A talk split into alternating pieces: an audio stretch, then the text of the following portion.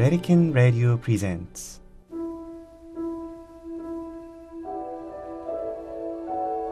Fratelli Tutti, the encyclical letter of His Holiness Pope Francis on fraternity and social friendship.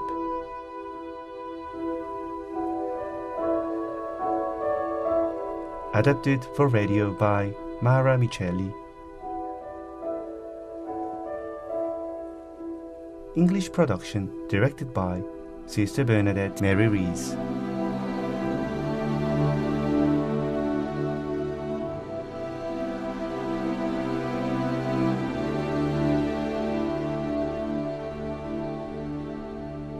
Chapter 7 Part 2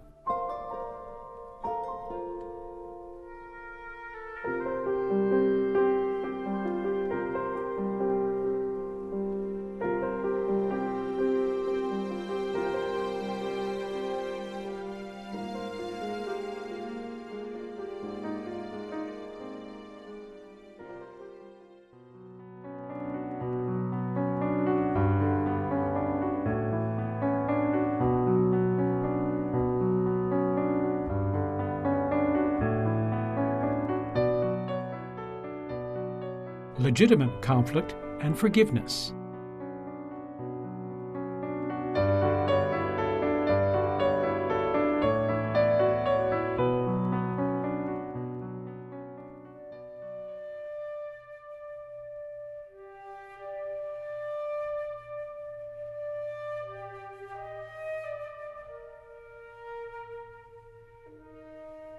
Does this mean calling for forgiveness when it involves renouncing our own rights, confronting corrupt officials, criminals, or those who would debase our dignity. We are called to love everyone without exception. At the same time, loving an oppressor does not mean allowing him to keep oppressing us or letting him think that what he does is acceptable. On the contrary, true love for an oppressor means seeking ways to make him cease his oppression. It means stripping him of a power that he does not know how to use, and that diminishes his own humanity and that of others. Forgiveness does not entail allowing oppressors to keep trampling on their own dignity and that of others, or letting criminals continue their wrongdoing.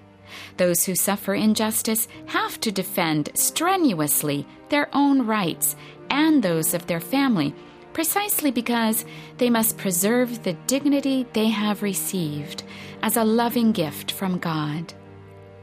If a criminal has harmed me or a loved one, no one can forbid me from demanding justice and ensuring that this person or anyone else will not harm me or others again. This is entirely just. Forgiveness does not forbid it, but actually demands it.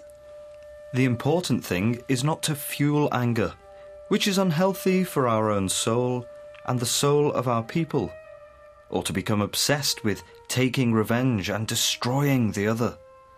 No one achieves inner peace or returns to a normal life in that way. The truth is that no family, no group of neighbours, no ethnic group, much less a nation, has a future if the force that unites them, brings them together, and resolves their differences is vengeance and hatred. We cannot come to terms and unite for the sake of revenge, or treating others with the same violence with which they treated us, or plotting opportunities for retaliation under apparently legal auspices. Nothing is gained in this way and in the end, everything is lost. To be sure, it is no easy task to overcome the bitter legacy of injustices, hostility, and mistrust left by conflict. It can only be done by overcoming evil with good and by cultivating those virtues which foster reconciliation, solidarity, and peace. In this way, persons who nourish goodness in their heart find that such goodness leads to a peaceful conscience and to profound joy, even in the midst of difficulties and misunderstandings. Even when affronted, goodness is never weak, but rather shows its strength by refusing to take revenge. Each of us should realize that even the harsh judgment I hold in my heart against my brother or my sister, the open wound that was never cured, the offense that was never forgiven, the rancor that is only going to hurt me, are all instances of a struggle that I carry within me, a little flame deep in my heart that needs to be extinguished before it turns into a great blaze.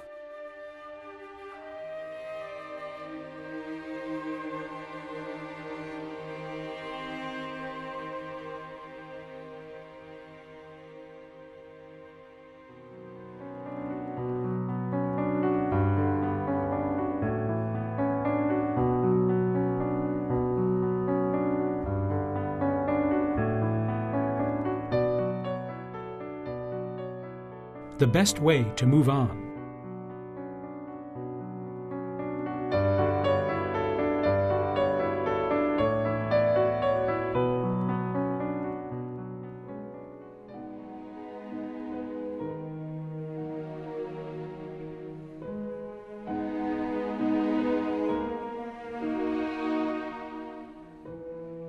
When conflicts are not resolved but kept hidden or buried in the past, silence can lead to complicity in grave misdeeds and sins. Authentic reconciliation does not flee from conflict, but it is achieved in conflict, resolving it through dialogue and open, honest, and patient negotiation.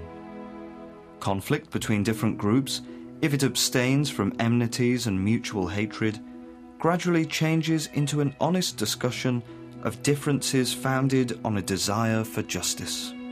On numerous occasions, I have spoken of a principle indispensable to the building of friendship in society, namely that unity is greater than conflict. This is not to opt for a kind of syncretism or for the absorption of one into the other but rather for a resolution which takes place on a higher plane and preserves what is valid and useful on both sides. All of us know that when we as individuals and communities learn to look beyond ourselves and our particular interests, then understanding and mutual commitment bear fruit. In a setting where conflicts, tensions, and even groups once considered inimical can attain a multifaceted unity that gives rise to new life.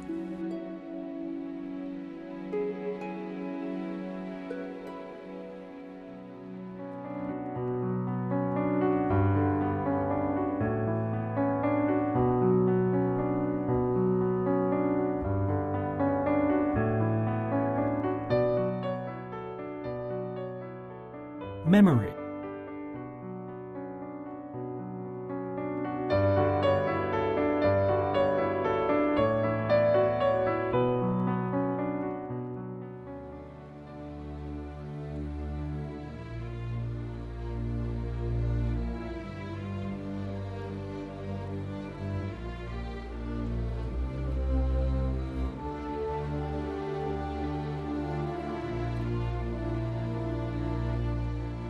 Of those who have endured much unjust and cruel suffering, a sort of social forgiveness must not be demanded.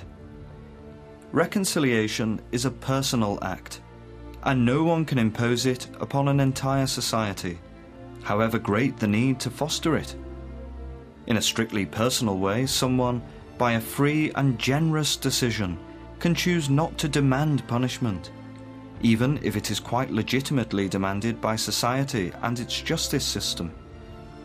However, it is not possible to proclaim a blanket reconciliation in an effort to bind wounds by decree or cover injustices in a cloak of oblivion. Who can claim the right to forgive in the name of others? It is moving to see forgiveness shown by those who are able to leave behind the harm they have suffered but it is also humanly understandable in the case of those who cannot. In any case, forgetting is never the answer. The Shoah must not be forgotten. It is the enduring symbol of the depths to which human evil can sink when spurred by false ideologies It fails to recognize the fundamental dignity of each person, which merits unconditional respect, regardless of ethnic origin or religious belief. As I think of it, I cannot help but repeat this prayer Lord, remember us in your mercy. Grant us the grace to be ashamed of what we men have done, to be ashamed of this massive idolatry, of having despised and destroyed our own flesh, which you formed from the earth, to which you gave life with your own breath of life. Never again, Lord, never again. Nor must we forget the atomic bombs dropped on Hiroshima and Nagasaki. Once again, I pay homage to all the victims, and I bow before the strength and dignity of those who, having survived those first moments, for years afterward bore in the flesh immense suffering, and in their spirit seeds of death that drained their vital energy. We cannot allow present and future generations to lose the memory of what happened. It is a memory that ensures and encourages the building of a more fair and fraternal future. Neither must we forget the persecutions, the slave trade, and the ethnic killings that continue in various countries, as well as the many other historical events that make us ashamed of our humanity. They need to be remembered always and ever anew. We must never grow accustomed or inured to them. Nowadays, it is easy to be tempted to turn the page, to say that all these things happened long ago and we should look to the future. For God's sake, no. We can never move forward without remembering the past. We do not progress without an honest and unclouded memory. We need to keep alive the flame of collective conscience, bearing witness to succeeding generations to the horror of what happened, because that witness awakens and preserves the memory of the victims, so that the conscience of humanity may rise up in the face of every desire for dominance and destruction. The victims themselves, individuals, social groups or nations need to do so, lest they succumb to the mindset that leads to justifying reprisals and every kind of violence in the name of the great evil endured. For this reason, I think not only of the need to remember the atrocities, but also all those who, amid such great inhumanity and corruption, retained their dignity and with gestures small or large, chose the part of solidarity, forgiveness, and fraternity. To remember goodness is also a healthy thing.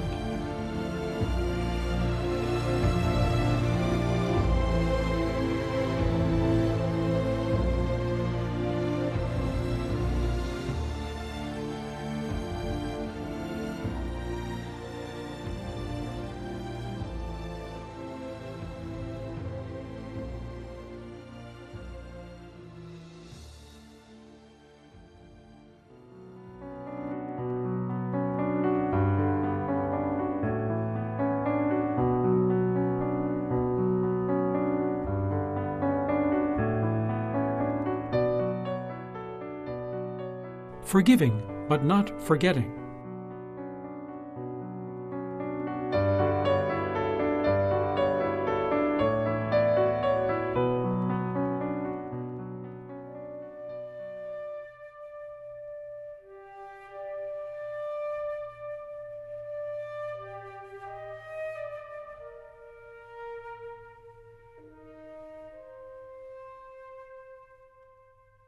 Forgiving does not mean forgetting. Or better, in the face of a reality that can in no way be denied, relativized, or concealed, forgiveness is still possible. In the face of an action that can never be tolerated, justified, or excused, we can still forgive. In the face of something that cannot be forgotten for any reason, we can still forgive. Free and heartfelt forgiveness is something noble, a reflection of God's own infinite ability to forgive. If forgiveness is gratuitous, then it can be shown even to someone who resists repentance and is unable to beg pardon. Those who truly forgive do not forget. Instead, they choose not to yield to the same destructive force that caused them so much suffering. They break the vicious circle. They halt the advance of the forces of destruction. They choose not to spread in society the spirit of revenge that will sooner or later return to take its toll. Revenge never truly satisfies victims. Some crimes are so horrendous and cruel that the punishment of those who perpetrated them does not serve to repair the harm done. Even killing the criminal would not be enough, nor could any form of torture prove commensurate with the sufferings inflicted on the victim. Revenge resolves nothing. This does not mean impunity. Justice is properly sought solely out of love of justice itself, out of respect for the victims, as a means of preventing new crimes and protecting the common good. Not as an alleged outlet for personal anger. Forgiveness is precisely what enables us to pursue justice without falling into a spiral of revenge or the injustice of forgetting. When injustices have occurred on both sides, it is important to take into clear account whether they were equally grave or in any way comparable. Violence perpetrated by the state, using its structures and power, is not on the same level as that perpetrated by particular groups. In any event, one cannot claim that the unjust sufferings of one side alone should be commemorated. The bishops of Croatia have stated that we owe equal respect to every innocent victim. There can be no racial, national, confessional, or partisan differences. I ask God to prepare our hearts to encounter our brothers and sisters, so that we may overcome our differences, rooted in political thinking, language, culture, and religion. Let us ask Him to anoint our whole being with the balm of His mercy, which heals the injuries caused by mistakes, misunderstandings, and disputes. And let us ask Him for the grace to send us forth in humility and meekness along the demanding but enriching path of seeking peace.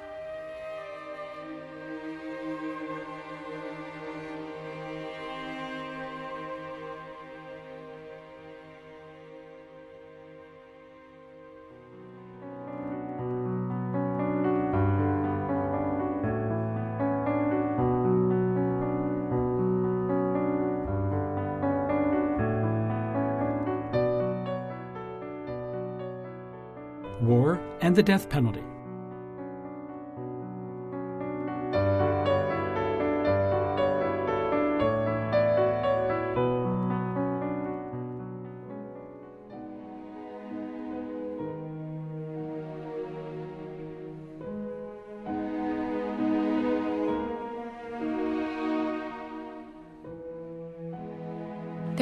Extreme situations that may come to be seen as solutions in especially dramatic circumstances without realizing that they are false answers that do not resolve the problems they are meant to solve and ultimately do no more than introduce new elements of destruction in the fabric of national and global society.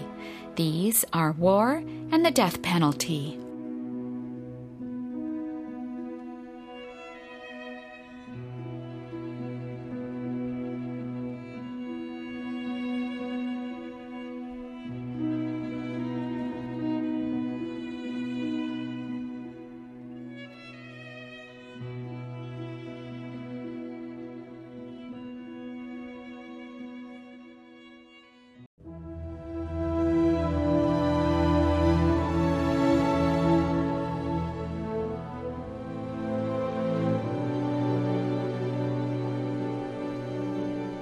You have been listening to a Vatican radio production of Fratelli Tutti.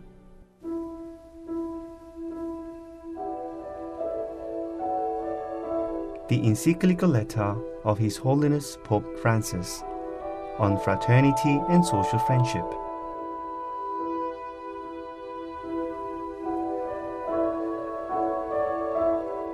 Adapted for radio by Mara Micheli.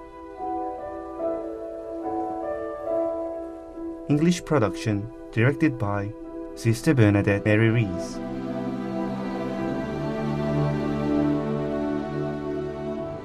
In collaboration with the Vatican Publishing House, Libreria Editrice Vaticana. Featuring the voices of James Finnegan, Father Michael Kong, Thaddeus Johns, and Sister Bernadette Rees.